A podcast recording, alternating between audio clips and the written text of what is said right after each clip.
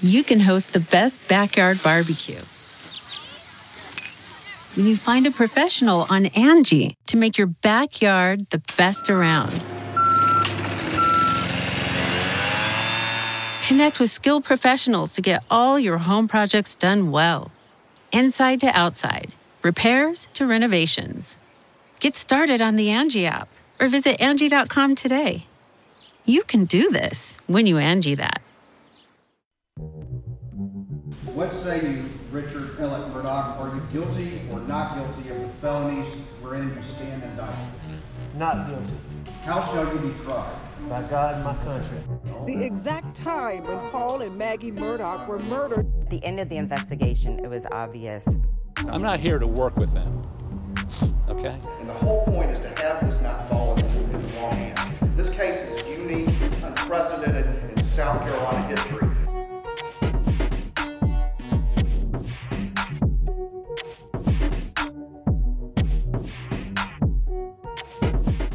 To see Paul and Maggie during the night times when you're attempting to go to sleep. I'm sure they come and visit you. I'm sure. All day and every night. Yeah, I'm sure. And they will continue to do so. And and reflect on the last time they looked you in the eyes as you look the jury in the eyes. Welcome to Unsolved South Carolina, the Murdaugh's Murders, Money and Mystery. I'm Anne Emerson. I'm here with our exclusive legal analyst, Charlie Condon, also South Carolina's former Attorney General, our executive producer, Drew Tripp, as well as Max Harrison, our chief photojournalist for WCIV, our composer of our music, and the person who is running this entire production uh, right now, as well as helping us uh, field questions on this very last day of our time here in Walterboro, but certainly not the end of this story. I think there's still so much more for us to unravel as Alec Murdaugh, uh, the defendant, um, in this double murder trial of his wife and son, is now headed to state prison. Um, it really, this sentencing came up today, like all of the other incredible days that we've had over the last six weeks. It it did not lose its momentum whatsoever. It just was a crescendo. We came to incredible symmetry in this story, in this case, in this trial, in these lives that have been affected. Charlie, I, it was an incredible thing to watch, wasn't it? Yes. Judge Newman, he, um, Judge Newman fan club, just everyone needs to join this because I've never seen anything like it in uh, a court proceeding where he, in the process of sentencing someone to double consecutive life sentences, and by the way, in South Carolina, that means your entire natural life, no parole, day for day, you die, you die in prison. That's the sentence. And in that process, he had some of the most eloquent words mm.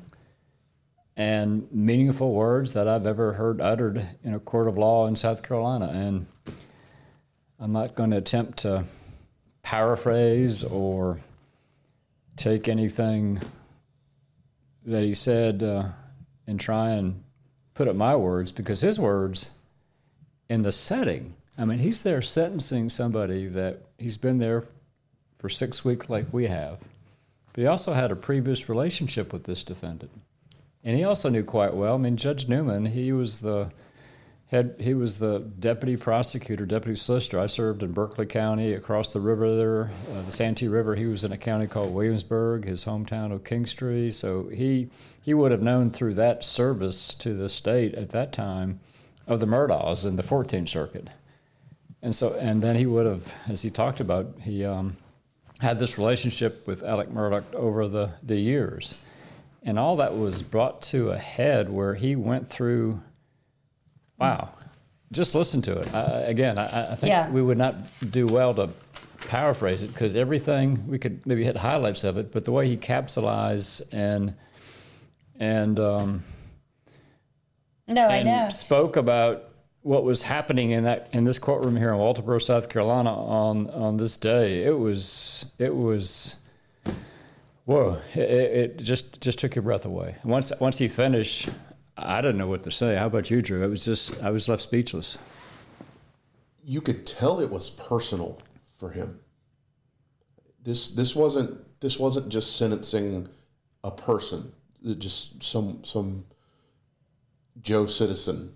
It was personal, and he made it personal. Mm-hmm. He, he was having a one on one conversation with Alec Murdaugh. Yeah, and there was a back and forth with the defendant too, to a, a, it was a conversation. Yeah, and I thought it, it was stunning. It was. There were times I was speechless. To you, to your point, yes, absolutely. Uh, and some of his language, I used the phrase earlier today, medieval.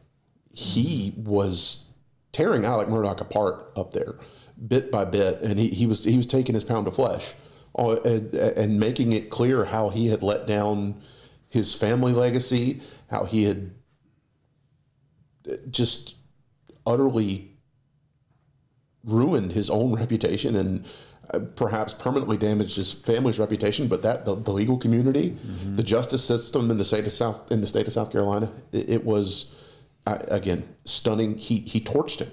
He and yet there Alec sat in the face of this what I think would be for most most people unbearable criticism and scrutiny and was unmoved. I didn't do it. Yeah, I love them. I loved them. That's what he just said. I love Maggie and Paul. I'd never do anything Never hurt to him. hurt them. And uh, you know, there was um, there was one expression he used um, that Alec had said in his testimony, which I think sort of took your breath away. The way he was able to turn it uh, in this part of the sentencing, which was so powerful, when he talked about the tangled web we weave.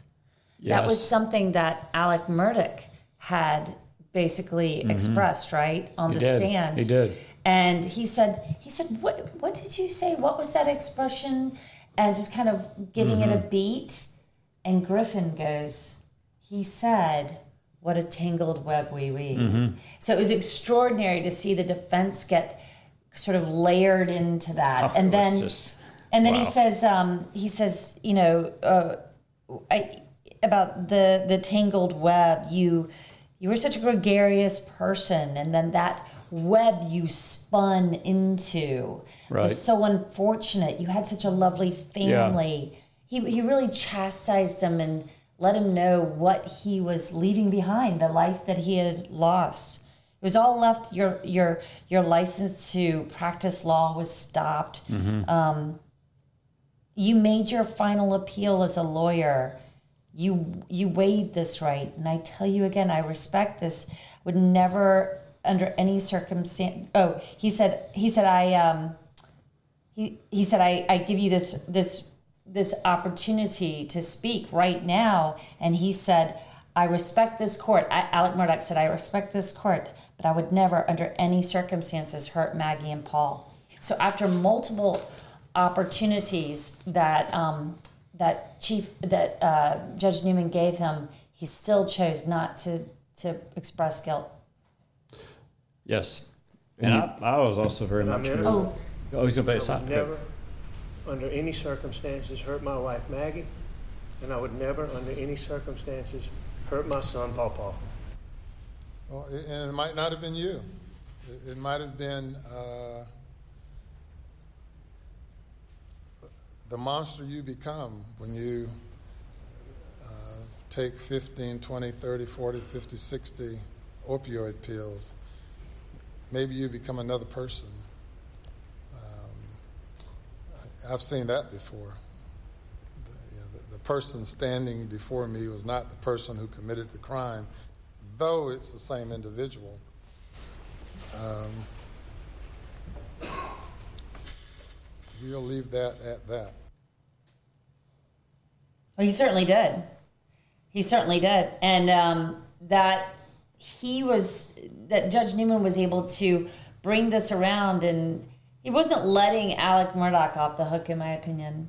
Oh, yeah, he not, was just, not, not, not you know what I mean. He wasn't excusing it. He was just saying, well, yeah, and uh, I, I took real note too when he went into you and your family had access. You were the, in effect, the law in this part of South Carolina. You had access to the wheels of justice, and you and your family would have been, I think he said, this very courtroom.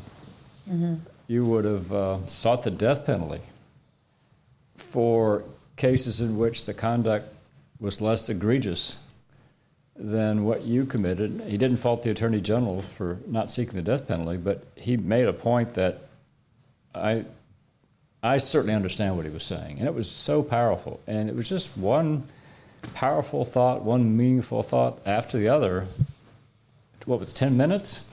But at was- least, yeah. I didn't actually. I, I, I, I would have to look back at my notes right now, but it was a, at least ten minutes that he spoke, and you know, I think that when we heard um, the the fact that not only you know, and, and he reminded us, you know, Newman reminded us like that that he did have to take the portrait down of. Um, Of what Buster. uh, the uh, solicitor Murdaugh, Right, who had uh-huh. been up there, and it reminded me too when he was talking about this um, about a conversation that you and I had back in October, maybe September of 2021, when I came to talk to you for the first time about this Mm-hmm. case.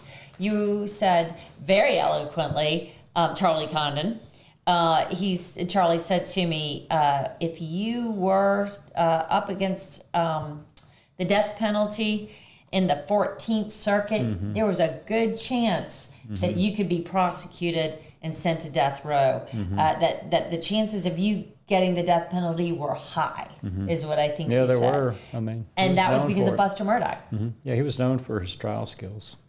And, um, you know, I was the junior young solicitor there in Charleston, Berkeley, and he was uh, the senior circuit solicitor. I think at the time he might have been the, the oldest one. He certainly was the longest serving, if, if not one of the longest serving. And he was known as a master of, of uh, prosecutorial skills.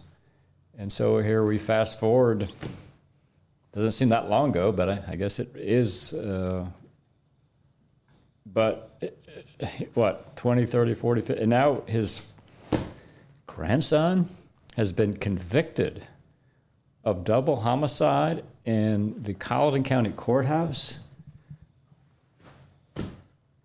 Need I say more? It's just unbelievable. Drew. I've got a few things, but I want to start with some confirmation. I, I don't know that this is breaking news per se, but we knew this was happening. But I just mm-hmm. received confirmation that Alec Murdaugh has been transferred out of custody from the Colleton County Sheriff's Office to the State Department of Corrections. Wow. That has happened. So Wow. he Wow. is in state prison now, Wow. or on his way to state prison as Yeah. of right now. Yeah. He's no longer in the Colleton County Detention Center Yeah. Um, backing up b- b- because I want to talk more about the death penalty. Backing up to two things uh, real quickly on Judge Newman. Uh, an analogy that came to me today, and I've used this in other times. Um, the way Judge Newman was speaking to Alec was not impassioned. It wasn't loud. It wasn't boisterous. It was. It was. He wasn't yelling. It was measured and it was very even told it. Not that he ever. The only time he raised his voice in that trial that I recall was when he told Jim Griffin to sit down. That's right. That was Um, it. uh, when Jim he kept going, right. when he kept objecting. Yeah. Um, it's for those who've played sports. You'll have your coaches who are very animated and yell and shout, and that might be they might be shouting praise, but you also have the coaches who shout criticisms and chastise you, and they're loud and they're boisterous and they embarrass you in front of uh, they embarrass you in front of your peers and the stadium and whoever else is wa- wa- looking when they're yelling at you. And then you have those coaches that get right here, right here in your face, and they whisper it to you. And that was that that was always to me it, the more impactful. It- it- you you yell at me in front of a bunch of people. You have You're to not- strain to listen. I strained to listen to Judge Newman today. uh, you you yell at me in front of a bunch of people and try and embarrass me, I'm gonna fight back. I'm gonna I'm gonna I'm gonna. Uh, you want to make a scene? I'll make a scene. But when you get right here, right here with me. And you're telling me about myself, whispering in my ear exactly mm-hmm. what I've done wrong, and you're making it intimate. That was always the way. Okay, that's how you light the fire. That's how you get the get the motivation out, out of me. And it's it's it's not a perfect analogy. I'm not I understand this is not sports we're talking about, but I'm talking about human human nature and the effectiveness of language and communication and how we communicate with one another. Right. And I just thought it was so striking Yeah. The way Judge Newman Yeah. chose to Yeah. handle that. And I'd be curious on your thoughts on this. You know, you, you saw the defendant maintain his innocence, even though Judge Newman said there was overwhelming proof. But I noticed in the defense counsel's press conference, there was the same theme of the family, the Murdaugh family came to court for s- six weeks. Mm-hmm. They wanted to hear the evidence. And the defense counsel said that they weren't convinced of Alex's guilt. So there does seem to be a bit of a, when you say an unusual theme within the within the Murdaugh defense team, family, and the defendant himself that um, I think is highly unusual because they would have. I mean, I would have thought at the very least, well, there were 12 citizens that heard the evidence. And are you saying that they're wrong and don't get what has gone on? You, you would have thought there would have been some deference, that there might have been some reconsideration of our position. Let me absorb this, let me think. But they were, he was very strident, didn't you think? That, mm-hmm. that they, they don't believe that, that the case was proven. And I, I was really struck by that because I just heard the defendant say the same thing. And then on behalf of the, I think he was speaking for the entire family, correct? Right. That they don't believe the, the case was proven. And to that point, I want to get back to the death penalty, but th- that that is a good segue into what I wanted to bring up. And I was speaking with uh, Nick Bogel-Burroughs. He's the Wall Street, um, excuse me, he's the New York Times reporter who's been here in Walterboro since the trial began, covering the trial. We were we were at, we were talking about the death penalty today and why the state didn't pursue the death penalty. And I made this same comment to. Uh, goodness, Jay Bender. I'm sorry, I uh, lost my train of thought for a minute. Um, for a moment, Jay Bender, uh, who's been the, one of the media liaisons, court media liaison for throughout the trial, very respected press freedom attorney here in South Carolina, always looking out for your journalists, Us. making sure us, making sure we can do our jobs without without interference from Well, now the that I've government. gone over to the other side, I can now sing his praises. But I remember Right, when I was right. Attorney General, I was less than like he was a little bit of a thorn in the side. So it's funny how the rules change. Yes. So uh, with Nick and with Jay, Life is long. Yeah. with Nick and Jay today, it- Judge Newman's comments being what they were about the death penalty not being pursued, and to your point, Charlie, about the defense still still feels like the, the case wasn't proven. But are you, are you saying these jurors didn't hear what we all heard? And the the the way it worked is eh, you go back to day one, and I've I've said this. I, I had to be coaxed along with all this in this trial, given my opinion and my analysis each day. I had to be brought along. It's like, show me the full picture. Show me the full picture. And at the beginning, you can't deny how extraordinary and almost unthinkable the state's position was. The, it's a it's a thou, it's a mm-hmm. thousand mile high view of a giant picture, all mm-hmm. narrowed down into a sharp, focused focal point of this all led to murder. Oh, and by the way, it was for no no more consequential reason than just for his own self preservation and being able to kick the can down the road. What an extraordinary thing to believe. And every domino had to fall along the way. Mm-hmm. If you look back they had to get in the they had to get in the motive evidence with the financial crimes, with the drugs, with the roadside shooting. With mm-hmm. every domino had to fall for them to make this stick mm-hmm. and to make it work. And they didn't know they were going to get that. The state prosecutors didn't know if that was going to happen for them.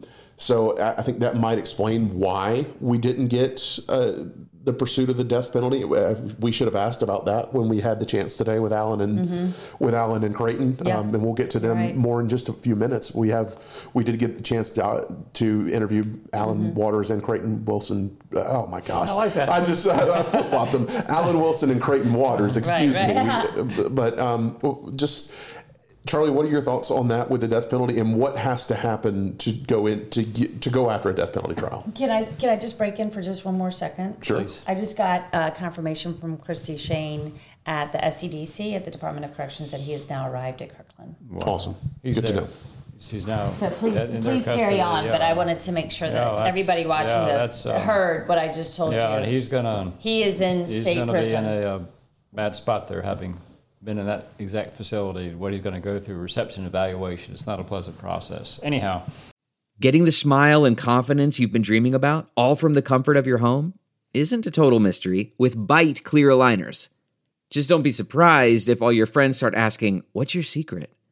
Begin by ordering your at home impression kit today for only $14.95. Byte Clear Aligners are doctor directed and delivered to your door. Treatment costs thousands less than braces, plus, they offer flexible financing, accept eligible insurance, and you can pay with your HSA FSA. Get 80% off your impression kit when you use code WONDERY at Byte.com. That's B-Y-T-E dot com. Start your confidence journey today with Byte. death penalty, South Carolina. I, I, I believe I can really speak to this because I've been involved in many, many cases with uh, the death penalty sought, and from experience, this is how it works. You do have the same standard of proof for murder case, capital case. When you think about it, actually, for a speeding ticket, when you go to magistrate's court, it's proof beyond a reasonable doubt. However, and I can speak to this from personal experience. It, once you tell jurors that you, it, the trial's split up. You have the, the, the guilt phase. If he's found guilty of murder, then you proceed to the penalty phase, life or death, and you have a, a day in between of uh, waiting to cool the passions of the jury. If you tell jurors that you're, as part of this process, we are going to ask you to consider if he's found guilty whether you put this person to death or not the standard of proof changes, not legally, but practically, from beyond a reasonable doubt to no doubt whatsoever. Mm-hmm. We know definitely did it because there were eyewitnesses, there were confessions, there's all sorts of physical evidence that ties them to the murder. Absolutely no doubt the person did it. And unless you have that level of extreme proof, I do think the, possi- the possibility, probably the likelihood of a hung jury just goes up exponentially. So I do think they were wise not to seek it in this case because I do think it would have resulted in best case scenario for the state for a hung jury. But having said that, when you do look at his conduct, which they have now proven, mm-hmm. it's definitely death penalty warranted as a, as a possible mm-hmm. punishment. So that's the conundrum you get into, or the or the paradox of the whole system. As a practical matter, you really couldn't get a, a death sentence, but from a really a moral standpoint, Right. if somebody else is getting the death penalty for X conduct, you look at Alec Murdaugh's conduct, it, it's going to be right there with uh, really the worst of them. Just had a thought, and we can move on. Charlie, you, s- what came to me as you were saying the point you were making about the death penalty and why it's such a leap for people. There's no coming back. You make a mistake, you get the wrong guy, and I'm not saying that's what happened here. You get the wrong guy in a life sentence That's right. case. Uh, the, That's right. Through appeal, through Right. further investigation, Right. it can be overturned. That's right. if he's sentenced to death, there's no coming back. Not no coming back, and what he's leaving behind. And you said that a few minutes ago. The judge Newman was making the points about what he's leaving behind. What we know from this case, you know who's not coming back? Maggie and Paul. But you know what he's not leaving behind? And Judge Newman made this point. You know what Alec Murdaugh is not leaving behind in all this? Their memories. They're going to visit him I know. in the nighttime How he came up with that, I every must say, night that, and day. that really struck me as just such a powerful comment. Well, I think he's been haunted in that uh, courtroom to some degree. I mean, forgive me, Judge Newman. I, maybe you haven't been haunted in that courtroom. No, but, I but, think but, that's I, a but fair, I'm, I'm, anybody who sits in there has got to be haunted. I, I, don't you have like sort of nightmares about this, or just Yeah. unpleasant thoughts as you think about what he did? I, yeah. Anyhow, I mean, it, you know, I can't get those last moments, and and maybe it's because we had such um, extraordinary deliveries by our lawyers and our legal teams. We had some of the best of the best, I would argue, in this country, because Southern lawyers know how to talk, you know. um, but you know they they knew how to bring it home on both sides, and they turned that script around. We heard how Maggie was running toward her baby as he was gunned down by um, Alec Murdaugh. That was the state's take, but of course the defense's take was, well, what if he was running towards, you know, mm-hmm. Paul running towards his baby, mm-hmm. the defendant, um, mm-hmm. when he saw him when he got home from Almeda, and uh, it doesn't matter which way you cut it. That that will that will take you apart, um, especially if you're a parent. Mm-hmm. So I think, you know, they did their job. They yeah. they did. They they they haunted us, and um, and they will for a while probably. Mm-hmm. mm-hmm. You know, um, yeah, another thing that Newman said um, before we move on, I I wanted to say, you know, we had a lot of lawyers in this because this is a this is um, this was a lawyer that was that was in trouble. But uh, Mark Tinsley came up and he and I thought it was just so extraordinary. He said um, to have a tiger like Mark Tinsley on his tail. Uh, to pursue justice for Mallory Beach, and, and we got a chance to hear from Phillip Beach. Mallory's father was there to see the sentencing with his with her mother. Mm-hmm. Mallory Beach, of course, was the one who uh, mm-hmm. died in that fatal boat crash where mm-hmm. they say mm-hmm. Paul was driving drunk. Mm-hmm. Um, uh, so, and which precipitated, according to the state, so so many of his actions. Mm-hmm. Uh, was that his his yeah. desperation mm-hmm. because he was losing everything? Yeah, Judge didn't crash. leave him off the hook on that, did but he? That he acted like, like Mike, yeah, and Mark he also Tinsley. referenced the uh, the confrontation with the the chief financial officer of the law firm, doesn't he? So he wasn't letting the defendant off the hook on like, hey, you say you testified you're having a normal family day, and he wouldn't right. let off the hook. I'm not believing that. This is what was going on. I, it was, I mean, to have a, a judge articulate so well the concerns one would have about a defendant's character and actions in that setting that he did and still respect his rights. Because he said, you, you know, this is called the right of allocution. You, you don't have to speak. I'm give you this right, and you're not choosing to do it. He led him down the path of wouldn't let him off the hook. If you're not going to speak now, fine. But here's here's what I understand you to be doing in effect, which is continuing this life of lies, right? And it, and it was about, about what he said. Yeah. yeah. And it was just something. That's when exactly it, right. When does it end? Where does it end? Um, well, so we also, yes, we were in that courtroom.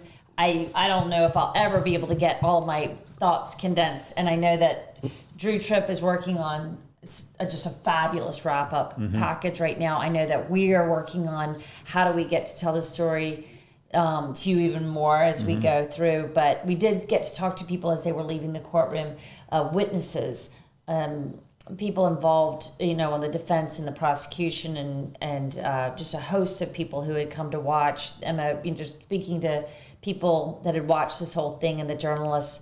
Uh, one of the star witnesses for the prosecution um, were was also available to us. Thank you to Charlie Condon. Um, had spotted Dr. Ken Kinsey, uh, the deputy chief over at Orangeburg uh, Sheriff's but he was also a, a star witness for the prosecution for sure, uh, because he had first of an all shucks kind of uh, a good old boy like Orangeburg. You know, he was like, I, "I'm right up the road from you guys here in Walterboro, and I can I can talk to you about what I saw as I as I investigated this crime scene." But I couldn't help but ask him this question. I wanted to know where where does he think the guns are in this? Because that has really bugged me. Here's what he said. Well, I don't know. Uh, I believe there were some missed opportunities, but I also believe at that point in time, I don't think the state could have taken it any further. Uh, being all those characteristics that we've talked about, I don't know that it could have went any further at that time. And you know, they were awful critical of, of some of the things that the investigators for SLED did, but there's never a perfect investigation, never a perfect crime scene, and my hats are off to them. I, I think they did one heck of a job, and if it was me there as the victim, I want them coming and I want them doing it the same way. Mm. Wow. Yeah. So to again, to recap that a little bit, he he voiced I think a lot of the concerns that I've had, mm-hmm. but he voiced them through the eyes of a law enforcement officer, which I'm not. There were missed opportunities by the state law enforcement division and their their crime scene investigators, their forensic investigators. Yes, we've we've plowed that ground. There's I, we do, not to beat that horse any further. Uh, no, no horse left unbeaten, right? Dick Harpootlian. Um, but to that point, he also gave the insight. I don't think he says that he didn't think that they could have actually taken the it any further. And I, I don't know. I don't know that I'm in any place to criticize that as far as the, where the investigation was, the the scope of the, you know, the the warrants they had, the the information they had at this point, because as we know, information was being withheld. Very critical information was being withheld, um, and he's he's so he he didn't exactly let Sled off the hook, but he also tried to rationalize it from the perspective of someone in law enforcement for the layperson, the person who's not informed. And that's his take, that's his opinion. Uh, so it was good to hear that other side of it. I will note that I I had questions that I wanted to ask Sled today. We did get a Sled press conference, but uh, Sled Chief Mark Keel just made he's very I, I, media averse isn't maybe not the right right right word. He's he's just not very public. Um, he's not he's not uh, one of those agency heads who's out in front of the cameras all the time. Anyway, we did see the rare press conference from Sled Chief Mark Keel, and he he gave statements. He did not take questions. I had questions. One of my one of my questions that I was eager to ask him is, uh, and I wanted to frame it this way: is we heard so much from the defense um, about during this trial about the failures of SLED and the, what they didn't do and what they should have done, and you have to take that into context of it being you know the defense is trying to tell you a story and they're trying to sell you a narrative and they're trying to make the facts look as good as they possibly can be in favor of their client, they're the defendant, but at the same time you have to take them with a grain of salt.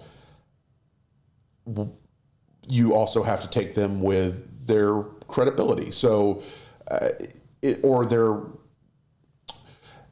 were there actual legitimate criticisms coming from the state that this that SLED is going to take to heart and act on? And have there been have there been after action meetings where they come and review what happened and how, how they did things and uh, you know in the future we're going to do this and we're going to do that and hey we're going to go to the state and we're going to ask for more money so that we can have this equipment or we and Mm-hmm. by the way tried to put that uh, put that ball in Dick Harpootlian's court today when he Yeah, when yeah, the that's a great question you asked. And When- I, yeah, I think that was a wonderful question you asked at his press conference. And to paraphrase, you asked Senator Harpootlian, who's a state senator, mm-hmm. in your role as a state senator, in light of your professed concerns about the state law enforcement divisions and what they didn't do in this case, are you going to do something as a state senator?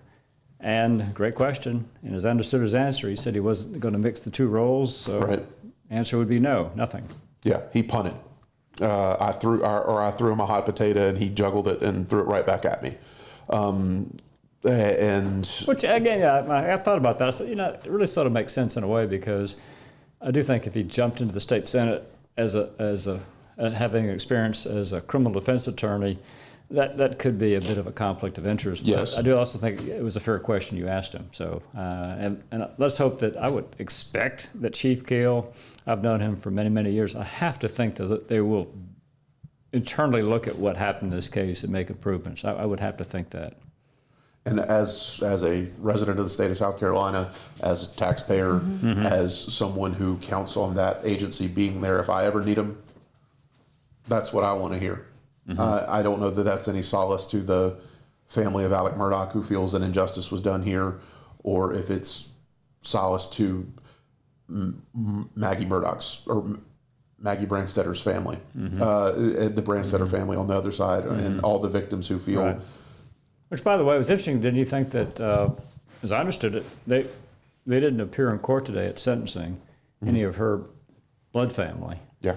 uh, Maggie Murdaugh's uh, family, and on top of that, as I understood it, under, and under our procedure, you're allowed to, to fill out what's called a victim impact statement and have the victim advocate read it or present it to court. And I thought I heard uh, uh, Waters say that that wasn't available. So I'm assuming that um, something to that effect.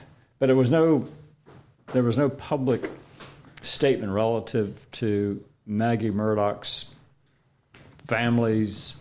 Of course, you know, typically they speak on behalf of, of, of the, the victim who is, is dead.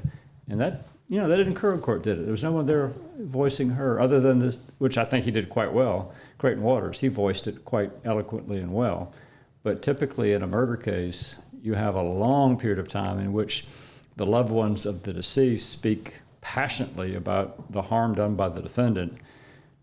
And that wasn't done here. I don't think it affected sentencing because the conduct was so egregious, but it, that, that wasn't there, which I thought was kind of interesting. Again, I may be mistaken, there wasn't a victim impact statement, but I would have thought if there were one, it would have been produced uh, by the victim advocate. So there you have it. That didn't, that didn't happen.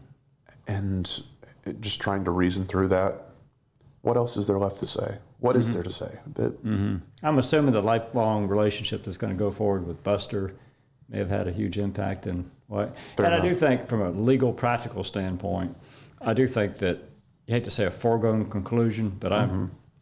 I would get close to saying that that uh, uh, consecutive life sentences were going to be imposed in light of the conduct. I mean, it's just top shelf.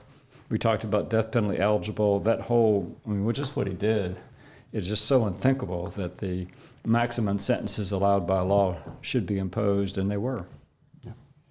We've just gotten some new information, and I have, while these two gentlemen were speaking, I was um, bringing in Alec Murdaugh's new mugshot has just arrived from Kirkland Correctional Institution. I'm sure we will be able to get it up for Wow. you shortly. Um, but I wanted to make sure that we were getting this out because we are still in our newscast um, as we're going to air right now. So I had to make sure that we were getting as well um, our podcasts, all of our live streams, as well as information out there for all of us right now. Um, it is an extraordinary picture. We will certainly try and share it with you as soon as possible. But his head is shaven again, and he looks like he is going into the R and E.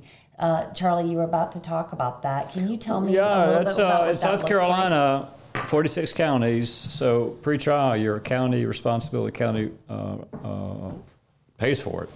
I think Greenville County actually has an exception to that, where they they become after and uh, short-term prisoners under a year are, are county responsible. I think in Greenville, after I want to say 90 days, they become state prisoners. But regardless, pre-trial, he's now a state prisoner.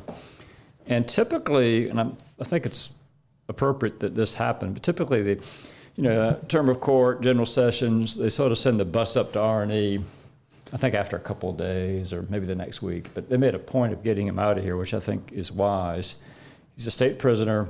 It's reception and evaluation. Having been in there on behalf of a client, uh, I, I now understand why they do it. But the, the, this client, he was, of course, I wouldn't speak about any details of this, but just what I witnessed is your, I think that really the purpose there is to depersonalize Right. someone. Oof. And so they, That's quite they a march in a line. There's no, uh, no television. That's, that's an understatement.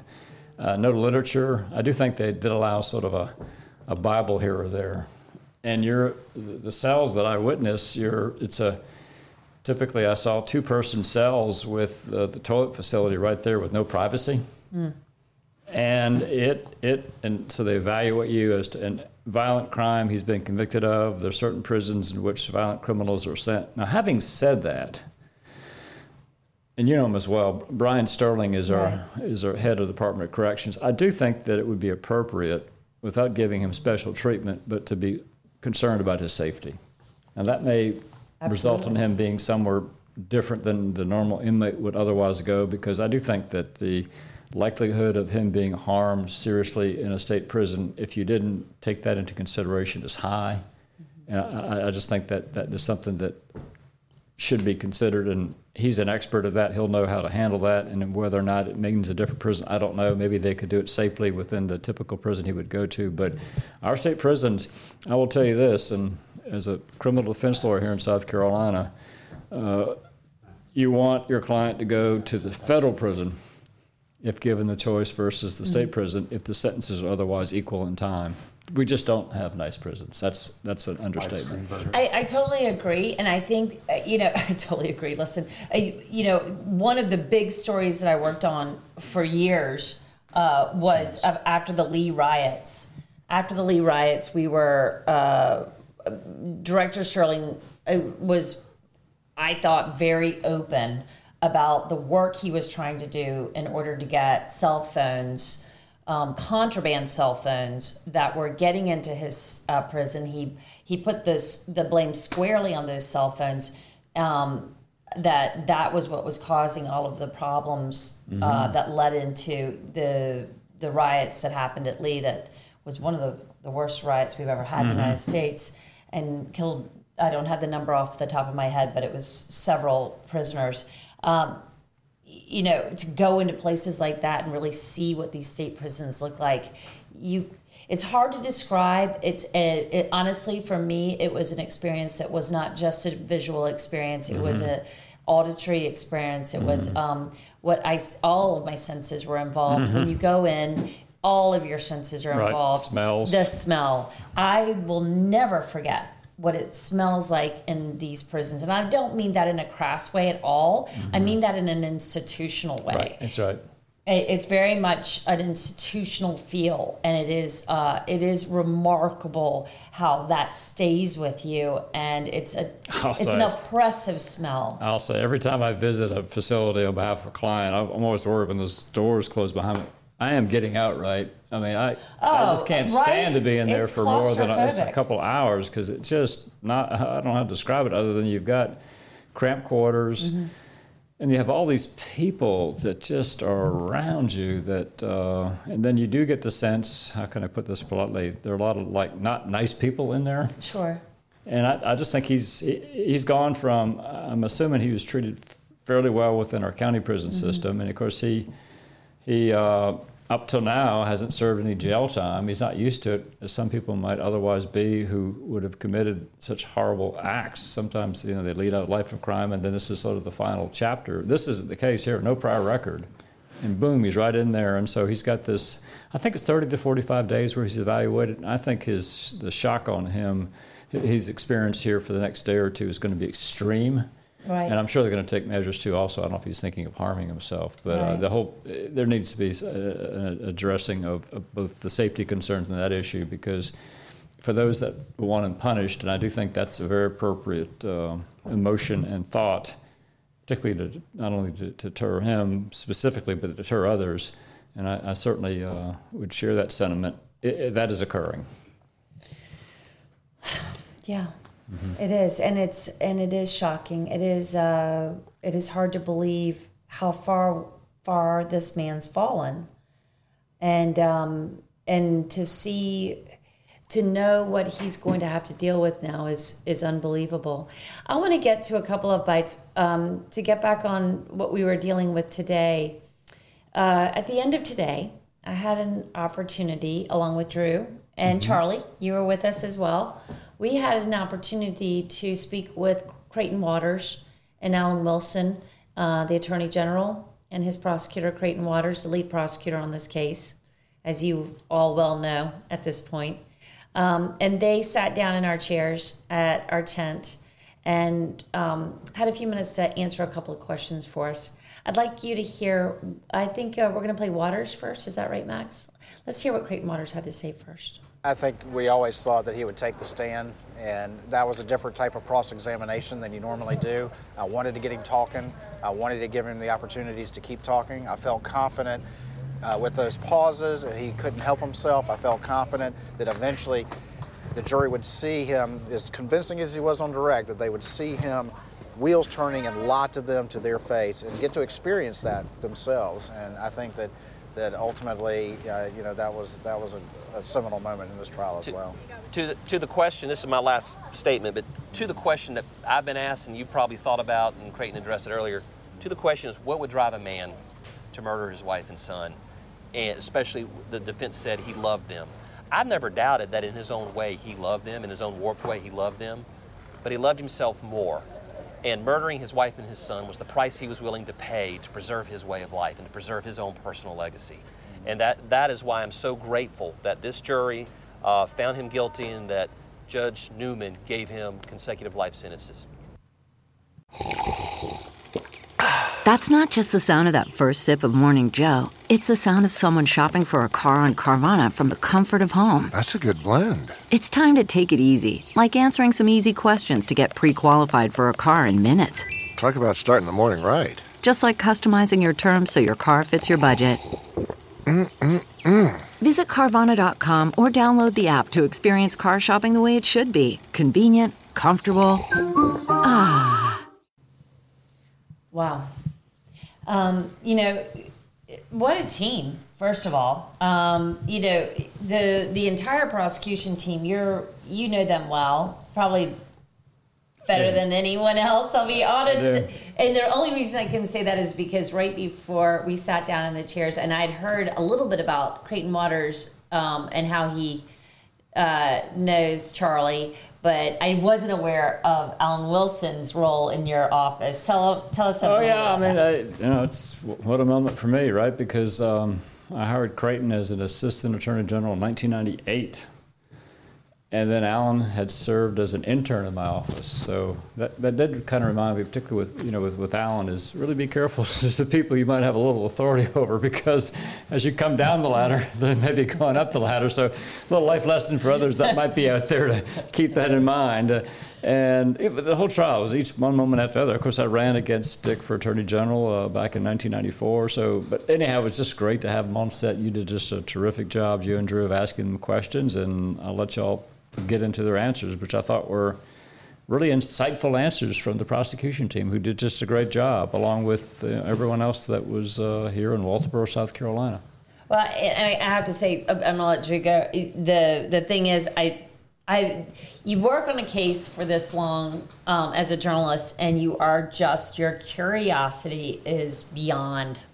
You, it's like all of a sudden you're allowed to look at the at the at the puzzle um, answers that are upside down Mhm. that you've been wanting to read from the crossword or the puzzles.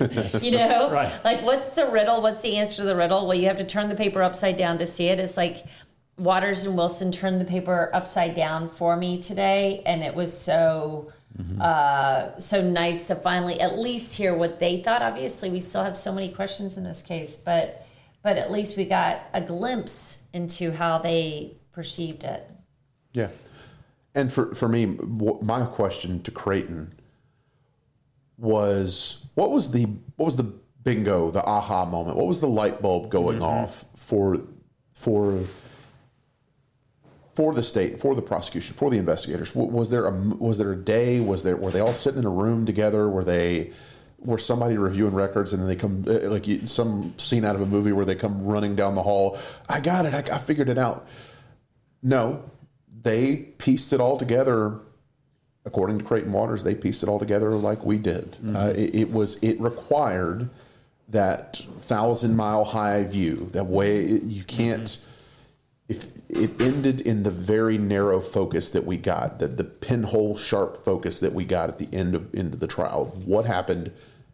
When it happened? How it happened? Who did it? the why and piecing it all together wasn't that simple and it, it, came step by step and creighton explained that also to me and we it was so it, in my head i wanted it almost to be that just that storybook ending of that there being some unsung hero on the prosecution team or creighton himself sitting there late at night with a drink and uh, got his finger on his temple and he's thinking, he's thinking, and it clicks. It wasn't like that. Th- This was old fashioned work. They worked mm-hmm. and they worked and they worked and they put that pu- puzzle together piece by piece. And then July 22 rolls around, July 2022 rolls around and they've got it. And it took them, it took them over a year, but it, t- but it worked. They got there. They got there, and it's such a it's such an extraordinary opportunity they gave us to like peel back that curtain, Mm-hmm. right? And, yeah, they and were very open, weren't they? I they like were that. open, and I mean, is that normal to? I mean, nothing's normal about this case. Mm, I think not really. Actually, uh, I think I think there's been so much attention on this case. I think they feel, fr- and I think it's wise. They feel free to discuss strategy and what they think because of the many questions people have. And so, if you don't give people information, sometimes people think the maybe the the worst of you. Mhm. And I think that one question we had, did, you know, did SLED purposely do a bad investigation in order to help the defendant? So I think it's good they're peeping. I, I, I agree with you. It's too bad Chief Keel doesn't feel comfortable with the, with the Q&A because that would have been good to have some answers. I'm not criticizing, that's his style. But I'm glad they're talking about it. And the, um, as I said, the interest in this case is at a, at a really high level, as it should be. I'm Sure. super interested in it just because of, of, of the background of it. But and also, I should reiterate this. We've talked about this before. This is really unusual for the Attorney General's office to be prosecuting a murder case to begin Mhm. with. I- I- the typical murder case in South Carolina is prosecuted by the circuit solicitor, unless there's but a he recusal. couldn't. He recused himself. You're right. And so, but, I, but I'm saying the recusals, I hate to put it this way, but the recusal on juicy murder cases, and I hate to use any word that's uh, positive here with a murder case, but you catch my drift on Right. like a, pro, a murder case that, uh, that, that has this sort of um, information and a background. Circuit solicitor's not going to be sending that to Columbia. They're going to prosecute themselves. But he, he had it was a wise recusal. Solicitor Stone had to recuse himself, so it went to Columbia, which is really really unusual. Typically, the ones that you would get, and I can speak to this, are the cases that have legal, factual issues that are messy. You don't particularly want to get them. They're just these conflict cases. You're going to be involved with something that has uh, possibly, and not that this didn't have all those elements, but it's usually not the the, the pick of the litter, so to speak, in, in prosecution cases. But this was unusual. So you had this high-profile case sent to Columbia. They could have sent it to another circuit solicitor. I don't know if they investigated that or not, but they've kept it. And so you typically don't have these Ah. line prosecutors within the office itself. And I think John, and I, I know they didn't hire John Meadors for this case, but it is very fortuitous. You had a really experienced murder prosecutor within this case team. I, I just think that he was essential, not to denigrate anyone else. Creighton did a great job. Alan Wilson did a great job on his direct examination, Dr. Kinsey. But I do think that the spark, I thought, came from John Meadors. I don't know what y'all think, but I think he was a, a, a really a, just a valuable member of the team. I mean, he spoke he spoke so well to those jurors, and and I'm sure that when we speak to the jurors, they're going to be able to elaborate on that as well. They he made it, and this is what we talked about last night. In, in a lot of ways, Meadors made it safe for them to go ahead with what they felt they needed to do. He gave them the license by saying, He did. You've done your job here. You've done it. And, you know, I- just felt like he gave them, it's okay. We Yeah, need to put the bad guys away. He really did. And we need to protect. Yeah. We need to. We need to protect this from ever happening Yeah, again. and- That's what Judge Newman did today by Exactly. saying he Yeah. said the same thing. Exactly, and then pardon the personal, just to, just a personal note. I just, I mean, to see Creighton Waters, who I hired, Alan Wilson, and then John Meadors. We can go through the list. I'm going to leave somebody out. Don Zelenka, who I've worked with. I mean, to see that whole prosecution team bring home the bacon, so to speak, to win this case against a veteran, Ah. well-funded criminal defense team, I, I couldn't be more proud. And I think it really speaks volumes of the South Carolina legal system in a really positive way. There's a lot of negativity in this case within our legal system. This is a shining moment for our state's legal system, and I couldn't be more proud of, of the state's team and, and Judge Newman. Charlie, did anybody uh, through your connections, anybody over there at the Attorney General's office listening to this podcast that you know of? Uh, to answer that question very directly, but off, you know, without giving names, yes. and so, if and uh, uh, and also, what has been uh, I've been touched by this. The number of court personnel Mm-hmm. And those that are in that courthouse that do listen to it. Uh, and so, shout out to all those folks. Uh, did a r- terrific job. And talk about this for a moment. I mean, the clerk of court staff, the sheriff's office, the city of Walterboro, the Walterboro Police Department. I mean, it just has been just. I kept th- I kept thinking there was going to be some big glitch or something would go wrong. It has been flawless. Yes. Eh, well, and I even said to uh, Captain Chapman, who also was on the stand, um, because he was one of the first responders to the to the murder trial. He was also one of our neighbors with the Colleton County Sheriff's Office Mm-hmm. Special Ops truck, you know, van Mm-hmm. was next to our tent where we did all of our live shots for this. Uh, I- honestly, what a what a lovely group of uh, officers. I can only say thank you so much for keeping us safe.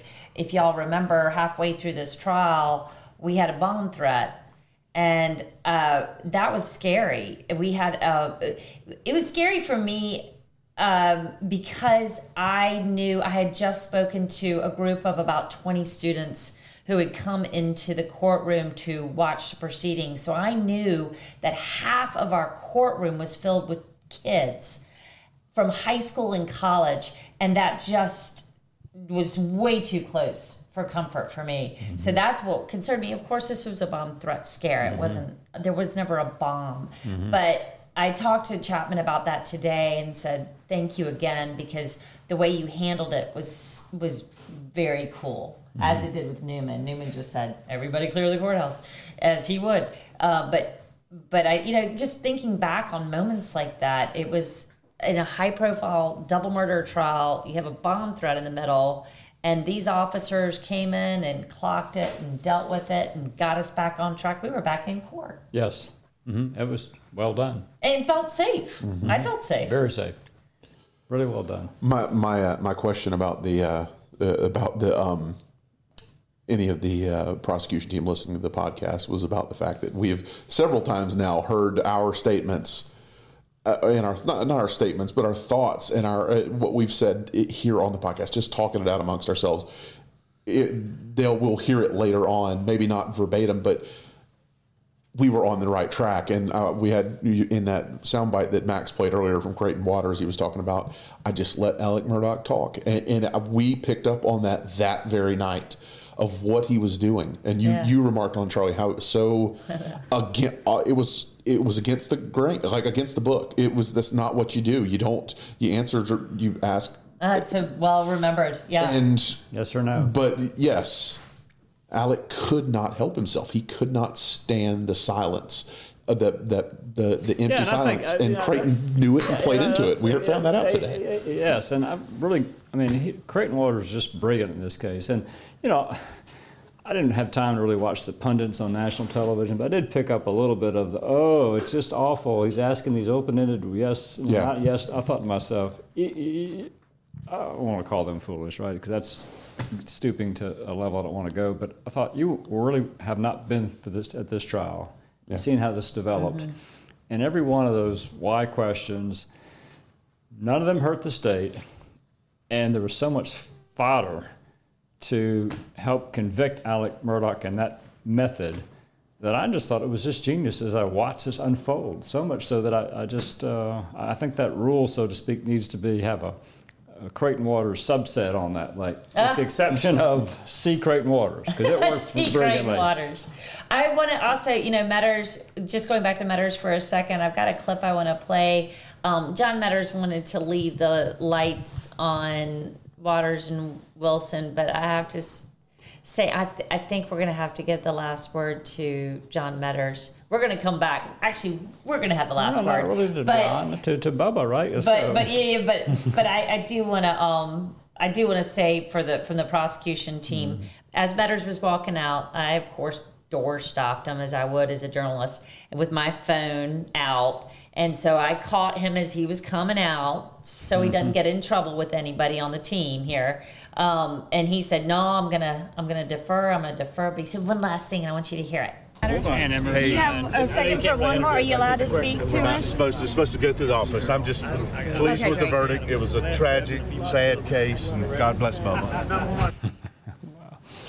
Did you catch Wow. God bless said- Bubba. Bubba, and the way he said it with that uh, gentlemanly, uh, nice southern accent, it's music to my ears. And Well, someone d- help me tell tell the, tell our tell our listeners who Bubba is if they have forgotten. Yeah, if you've somehow uh, if you've somehow not heard the name Bubba Bubba's yet, a pretty popular country uh, southern name, so you gotta Yeah. gotta Yeah, make sure Bubba- we get the actually right had a Bubba. human Bubba Hightower testify, remember? Yeah. So this is not, not That's that, not not that that Bubba. um, it, the dog, the dog that was out and had uh, chased down the chicken, that the Murdaugh's dog, Maggie's dog Bubba, the the rambunctious, hard headed yellow lab, and but for that dog, Where we don't we we don't and Alec Murdaugh calling out to him, we don't have the definitive evidence that he was lying in his alibi, and yeah, that was a point that uh, John Meadors made on in his rebuttal and fi- final argument for the state yesterday, which was thank God for Bubba. Mhm. He testified and he got Murdaugh. He got he got Murdaugh to just say something, Ju- just a, just a just a passing word in the background on a video, and it turned this whole case around for the state. and it was something that they couldn't get their hands on for nine months. But it it Mhm. it goes back to that Paul was directing this from the grave. That that whether or not you believe in any kind of afterlife, no matter where you come from or what you're what you gotta you gotta you gotta see what what just happened and that is at some point paul's phone was unlocked it was a it was actually in the end i, I mean I've got teenagers so i know they do all sorts of crazy Mhm. things with their phone but um, literally um, it was like his it was like his birthday code or something Yeah, ended up yeah. unlocking it it's something that simple Yes. and um, and they got into his phone nine months later and found this video, and it it it let the the world know possibly you know really what happened, Mhm. And it's just Mhm. it's extraordinary. You can't write this stuff. No. And I sat with some of the most unbelievable writers throughout this whole thing, and I've gotten to work with some of the most amazing journalists. Same and, here. And and legal minds. I I don't know if anybody. I mean, you should see how many people have come up honestly to to get to get to meet Charlie during this, and it um it really speaks to to to what a a legacy you you've had here Well, in I South appreciate Carolina. that. I appreciate that. Uh, it's been um, rewarding to be with you and Drew, and we've also had in the middle of a murder trial. How could you have uh, the fun moments we've had as Yeah. well? you know which one I'm talking about in particular. so, uh, yes, you got a question? Throw your phone. Uh, what we're good. All righty. One thing I wanted to add, uh, just uh, and you mentioned uh, this a minute ago about the the city of Walterboro, the Colleton County Clerk of Court's office, Colleton County government, the Colleton County Sheriff's office. Listen, I, I'm from here. I'm from. I'm born and raised Colleton County, South Carolina. Um, Walterboro was my home for most of my life. Uh, and coming into this, there's a there's a there's a little uh, Chamber of Commerce uh, city phrase here, city marketing phrase here that they use: brag about Walterboro. And I'm going to brag about Walterboro for just a minute because I was so so worried coming into this uh, about the perception and the the criticisms of a bunch of, for lack of better words, uh, uppity, bougie, cityfied. Uh, Tell us what you really think. uh, folks who uh, who just were, would just come in here and look down their noses and have all kind of criticisms and say this and that about this this little country town. It's not a country town. Walterboro's. a- I mean, it, thousands of people live here, but it is not Charleston. It is not Summerville. It's not the big metro areas uh, that it would get compared to. It's it's a stop along I ninety five, and it's a it's a somewhat. It's sad to say it has become somewhat of a bedroom community for those bigger areas that I just mentioned the the, the Beauforts, the Charlestons, the Summerville, the Orangeburgs. People live here and they drive to work. The average census data shows the average drive commute for work here is thirty minutes. Wow. Um, and that's that's because you're going a long way to find work. This is not an economically rich place. This is not a, there's not a ton of people who live here. There's not a lot of resources, and there could have been low expectations. And I was trying to manage expectations of people coming coming here, and I was so afraid of the, the negativity and the criticism. And I told Scott Grooms, who was the who's running the wildlife center where the media room was set up. He's a city employee. I told city manager Jeff Molinari. I've made it a, tried to get have the chance to tell uh, Becky Hill, uh, who the, the clerk of court. They did such an incredible job of managing all this and meeting and exceeding those expectations. They didn't give people an opportunity to criticize this place in this town because they were prepared. They worked their tails off to make sure it was top notch, top flight, as professional as you could want it, as accommodating as you could want it. Um, for for media coverage for the, all the people who had to come in here and live and work for six weeks uh, and be staked out outside a, a small little area and in cramped spaces, and it, it was it was above and beyond anything anybody could have hoped and dreamed for. It was they left no room for criticism, left no room for doubt. They did a terrific job, and they deserve all the praise. And I couldn't be prouder to brag up a little bit about Walterboro after all this. So, Well, shout out to all of you. brag- absolutely, and also the wonderful ladies that helped us with our house and our podcast Yes, setup. uh, the Colleton County Historical and Preservation Society, Sarah Miller. She's a professor over at the University of South Carolina Satellite Campus here in Walterboro. Longtime friend of mine helped us out with the, the house. This this set that you're seeing here, that we're where we're doing this podcast every day. It's not just a podcast set. There are bedrooms and there, there's a living space for the our crew that has been here for six weeks, living out of this nice house in the, his, the historic downtown part of Walterboro. Uh, It just made our have- life could have been better. so wonderful. I agree. And we do. We're so grateful to the people of Walterboro, and we've tried to let. We don't know how to say. There isn't a way that we could thank you enough for what they did for us. Mm-hmm. And I know that the entire press corps feels the same way, and that is. This is one of the largest contingency of press corps outside of a major presidential primary or rally that I've seen anywhere. It, this absolutely takes the cake. I do want to do one more thing before we go. First of all, I want you to know we have more stories here. We are not done. We have more to unpack. I have a- a lot of um, people that you still need to meet in this story. And we will bring you those people in Unsolved South Carolina, the Murdaughs. I also want to remind you that if you've enjoyed this, uh, not only to rate and review this podcast so that other people can find it and hear this extraordinary story. Also, we have another one under the Unsolved South Carolina uh, franchise, and that is Finding Brittany Drexel, a compelling story about a young girl who went missing, vanished 13 years ago in Myrtle Beach, and the story of how there was justice for Brittany Drexel. I think we've got it. Uh, we've got that's perfect. I think I wrapped it up. Uh, the but please try and find Finding Brittany Drexel. Uh, it's a real passion project of Drew and mine. It's that fantastic music is going to be by Max Harrison. Daniel Mitchner, who was also the editor on the documentary style podcast of the Murdaughs that took us to this place where we could do the daily recap, where we could be able to give you the kind of insight that you deserved on a story like this. That was uh, under the editor, the the editor Dan Mitchner, and he also did um, Finding Brittany Drexel, and there are more to come. So please stay with us. We have enjoyed every single second we've had with you. Till next time. I'll say so. Yeah. I'll say so. And I should say, as Mayor, your Mayor Young of Walterboro would say, um, uh, we'll be heading back to uh, Charleston, which is near Walterboro. That's right. Charleston. Not the other way around. Charleston, that's near Walterboro.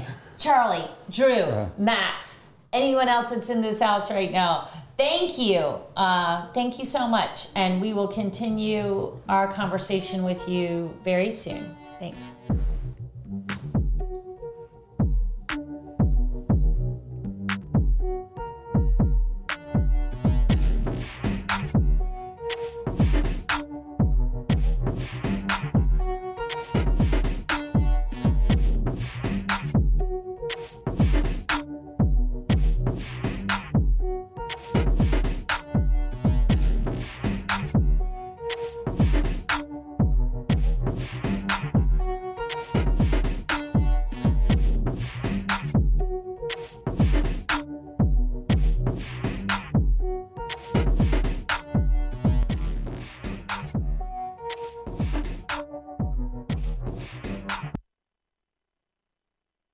Audible is the destination for thrilling audio entertainment. Allow your imagination to be piqued by stories that are brought to life through captivating sound design, eerie soundscapes, and dynamic performances. As an Audible member, you'll be able to keep your heart rate up month after month because you can choose one title a month to keep from the entire catalog, including the latest bestsellers and new releases. If you're in the mood for a shocking psychological thriller, check out None of This Is True by Lisa Jewell. Embrace brand new exclusive thrillers from best-selling authors who are guaranteed to keep you gripped. New members can try Audible free for 30 days. Visit audible.com slash thrill or text thrill to 500 500. That's audible.com slash thrill or text thrill to 500 500.